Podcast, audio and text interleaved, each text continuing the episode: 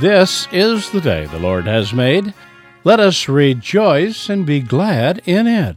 Welcome to the radio and the internet ministry of the Christian Crusaders.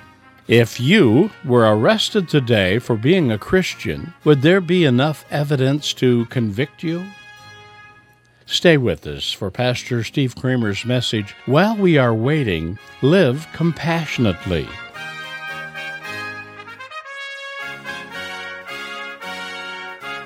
Today is Christ the King Sunday.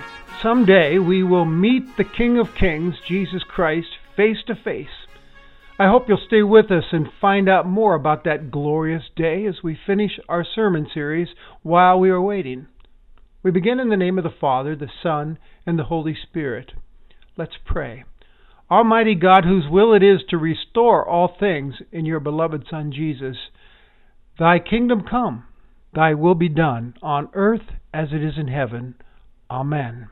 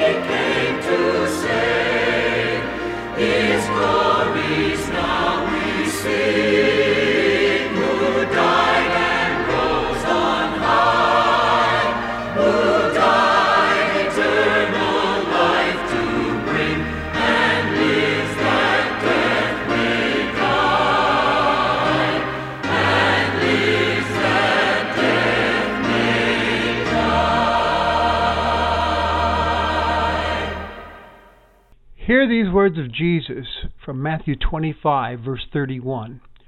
When the Son of Man comes in his glory, and all the angels with him, then he will sit on his glorious throne.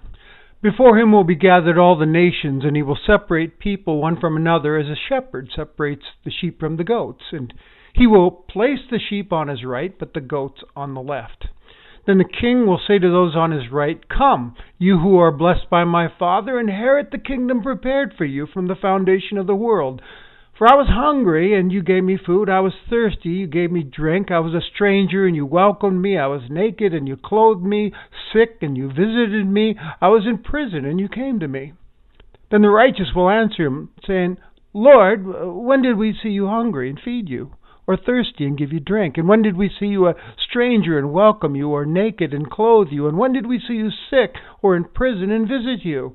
And the king will answer them, Truly I say to you, as you did it to one of the least of these my brothers, you did it to me. And then the king will say to those on his left, Depart from me, you cursed, into the eternal fire prepared for the devil and his angels. For I was hungry, you gave me no food. I was thirsty, you gave me no drink. I was a stranger, you didn't welcome me. Naked, you didn't clothe me. Sick and in prison, and you didn't visit me. And they'll answer also, saying, Lord, when did we see you hungry, or thirsty, or a stranger, or naked, or sick, or in prison, and did not minister to you? Then he will answer them, saying, Truly I say to you, as you did it not to the least of these, my brethren, you did it not to me. And these will go away into eternal punishment, but the righteous into eternal life.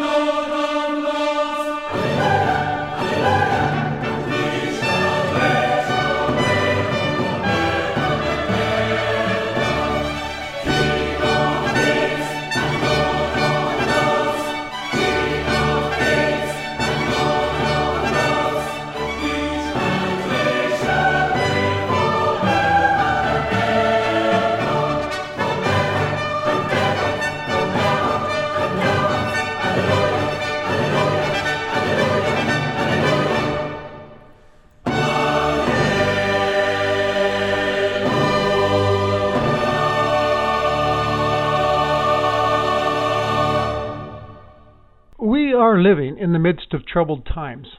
Oftentimes, when we are daily bombarded with threatening or tragic news, or we're facing trials in life, it's easy to become uncertain and wonder where God is in all of this and what the future holds. Hopelessness can set in. So that's why I'm thankful for a day like this Christ the King Sunday. This day is an important time in the church's liturgical calendar in which we celebrate the fact that Jesus Christ is the King over all creation. The intention of Christ the King Sunday is to broaden our vision and strengthen and fill believers with confident hope for the future. It reminds us that time, indeed, does have a destiny. The King is coming. Jesus Christ, who suffered and died on a cross and rose three days later, is coming again. No one knows when, but he has promised that he will come again in glory with power and authority over everything in this world. All people will be gathered before him, and he will judge the living and the dead. He has the last word over us, and history belongs to him. That's what gives us hope for the future. Our King is coming to take us to himself. In today's passage from Matthew, Jesus describes the arrival of the Son of Man. That's a special title that Jesus used for himself. He says he will come in glory with his angels and sit on a glorious throne, and all the peoples of the world will stand before him. And then he will separate the people one from another. And Jesus likens the scene to a shepherd separating the sheep from the goats at the end of a day of work. He says the sheep will go to the right, which is the place of honor back then, and goats on the left. And he describes the judgment. To those on the right, he'll say, Come, you who are blessed by my Father, inherit the kingdom prepared for you from the foundation of the world. For you showed compassion and love for me. I was hungry and thirsty and a stranger and naked and sick and in prison, and, and you came and helped me. And then the righteous will ask, Lord, when did we see you? The king will answer them, As you did it to the least of these, my brothers and sisters, you did it to me. And then he'll look at those on his left and say, Depart from me, you cursed, into the eternal fire, fire prepared for the devil and his angels. You ignored me when I was hungry and thirsty and so on, and you did nothing for me. And they'll say, Lord, when did we see you that way? And he'll say, As you did it to the least, did not do it to the least of these, you did not do it to me. You ignored me. And then Jesus concludes his teaching. And then they will go into eternal punishment, and the righteous into eternal life. It's a graphic picture, isn't it? Some have put this vision in the category of the hard sayings of Jesus. We don't like hearing of judgment and eternal punishment. But here it is, right there from the lips of Jesus. And there's something else that troubles people when they look at this. Someone reading this vision might immediately wonder well, what about grace? Our theology about being saved by grace through faith in Christ seems to be thrown out the window in this passage, doesn't it? This sounds like you're saved by doing good things. Isn't Jesus talking out of both sides of his mouth? The answer to that question is no, not really. Notice the king's words to the righteous ones, the sheep. Come, you who are blessed by my Father, inherit the kingdom prepared for you. This is not a throwaway line. Come, blessed by my Father. After Peter professed his faith that Jesus is the Christ, the Son of the living God, Jesus said to him, Blessed are you, Simon Barjona, for flesh and blood didn't reveal this to you, but the Father revealed it. Peter saw Jesus for who he was. The blessed ones are those who have seen a king who is not like the kings of this world. Jesus the Christ, the Messianic King, who saves, and they believe and follow him. And we read here that there is an inheritance that awaits them. Folks, you do not earn an inheritance. It's a gift, something that's given to you out of a relationship. This king's statement shows us that all cause for human boasting is eliminated. Grace is reigning supreme in this vision, actually. Eternal life is not earned, it's inherited through faith in Jesus. It's important to remember, though, the context of this story. Jesus is in the midst of teaching his disciples. There are no crowds around. He's teaching those who belong to him. And the subject of Matthew 24 and 25 is how his disciples are to live while they wait for his return or until they die. In this final vision or parable, as some call it, we see that acts of compassion and kindness are important to Jesus. In the first two parables of Matthew 25, the disciples of Jesus learn that we are to live expectantly and to live responsib- responsibly. And today we're told by Christ the King that we are to live compassionately while we wait. And living compassionately seems to be the evidence of your relationship with Christ. That God has done a work in your life and through His Holy Spirit so that you begin doing compassionate things without even thinking about it. Not for reward, just what you do as one of Christ's own. Notice the ones at Christ's right hand are actually surprised as he describes their compassion to him. They ask, When did we see you? There's no calculation or reward being thought about as they did these acts of compassion to the least of these. Their helping actions towards those in need are simply the evidence that Jesus is reigning as king in their lives. And they're walking in his footsteps obediently down his paths of righteousness. All of this reminds me of an old question I heard long ago. If you were arrested for being a Christian, would there be enough evidence to convict you? How would you answer that? And then Jesus goes on to say that the king will answer them when you looked into the face of those needing help and you helped them, you were actually helping me. I came across a prayer of Mother Teresa's who served the poorest of the poor in Calcutta, India. Listen to these words. Oh, Jesus, grant that even if you are hidden under the unattractive disguise of anger, of crime, or of madness, I may recognize you and say, Jesus, you who suffer, how sweet it is to serve you. There's a story that's told about St. Francis of Assisi.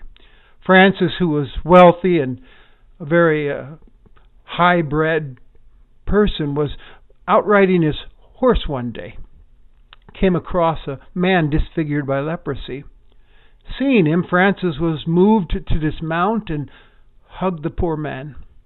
As he did so, the face of the leprosy sufferer changed into the face of Christ. And we learn from the king that he wants his followers to actually help those they see in need. He commends those he has accepted and welcomed in grace for the acts of service they've rendered to others in need. For in serving them, he says they were unwittingly serving none other than their king.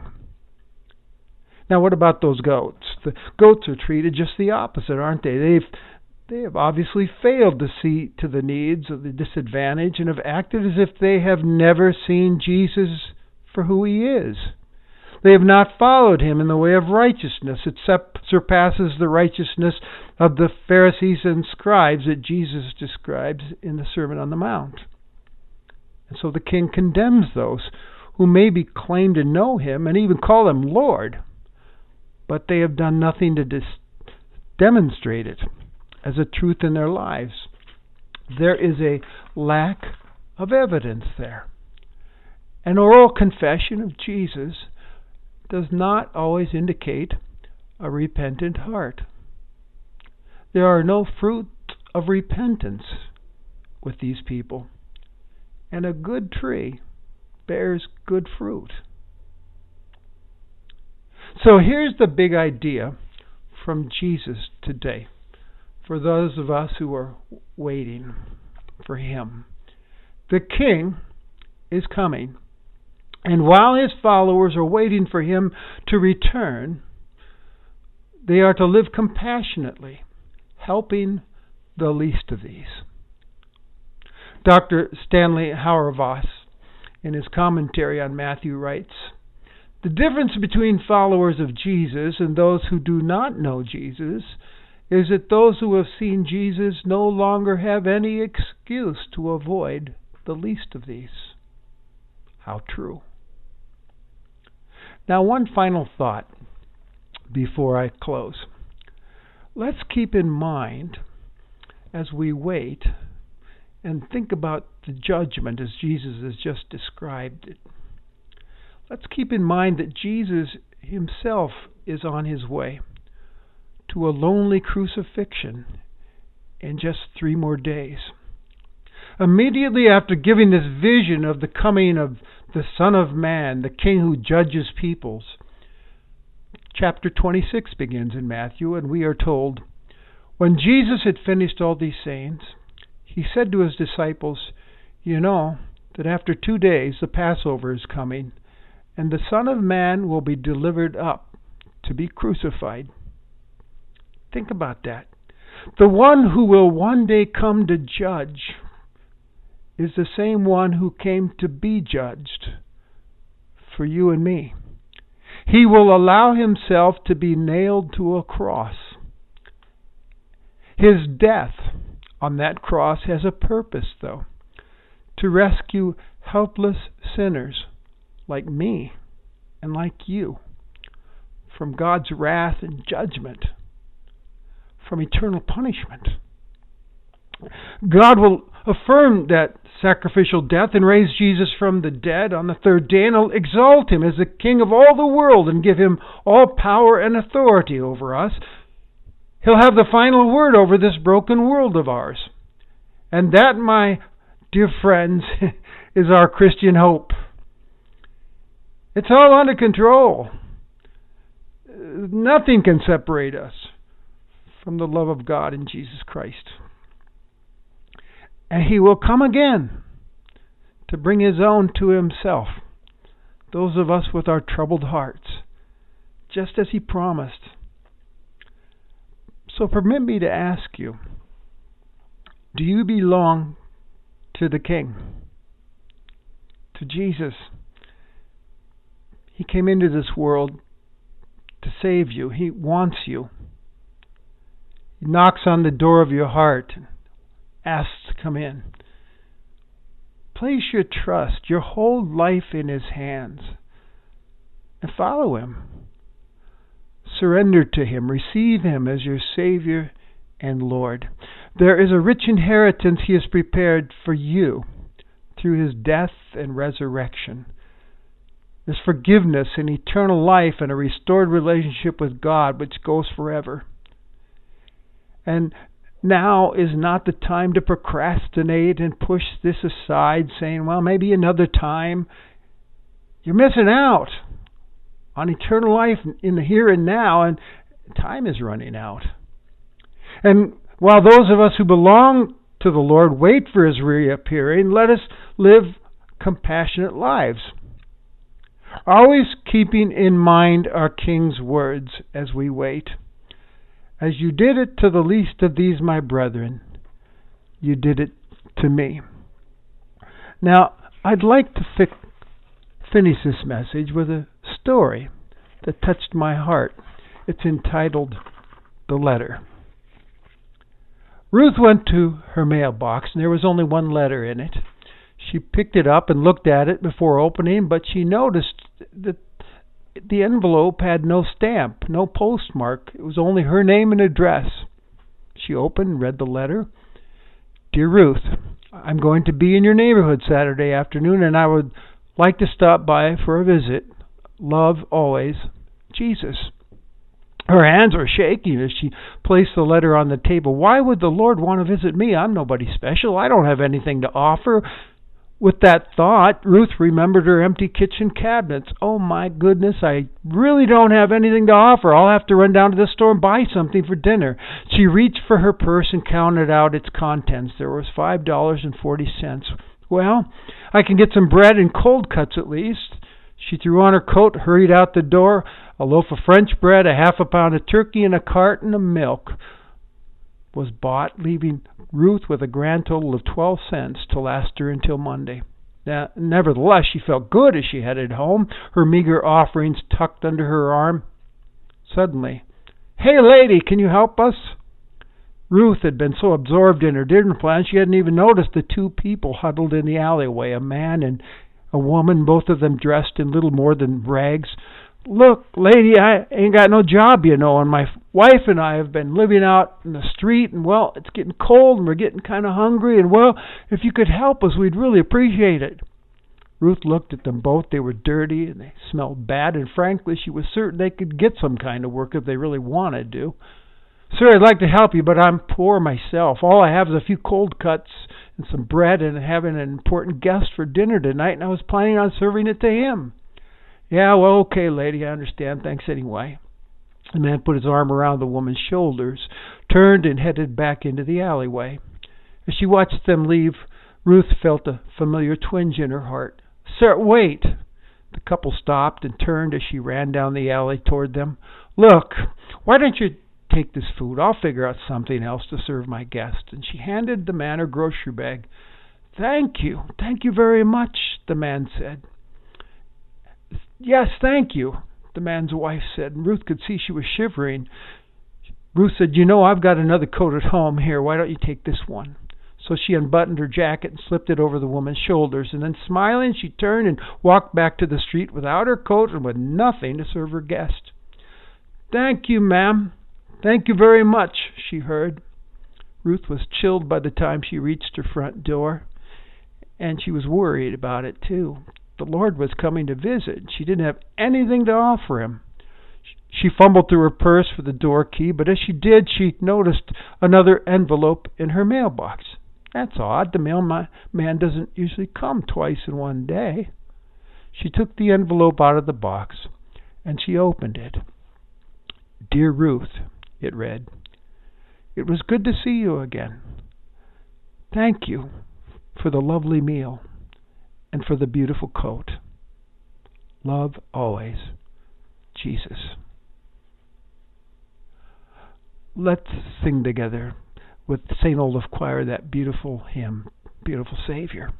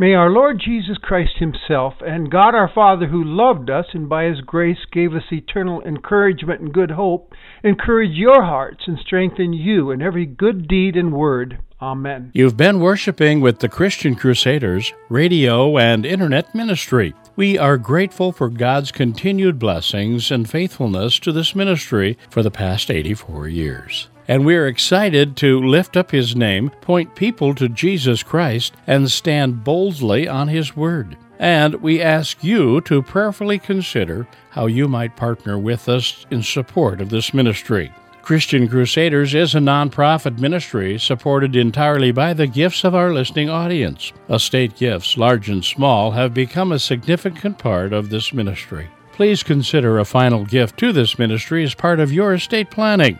For more information on how you can make an estate gift, a legacy donation, or a non cash gift, call us at 319 277 0924 and request advice from one of our trusted Christian finance experts. They'll help you at no cost. Once again, our office number is 319 277 0924 or visit our website at ChristianCrusaders.org.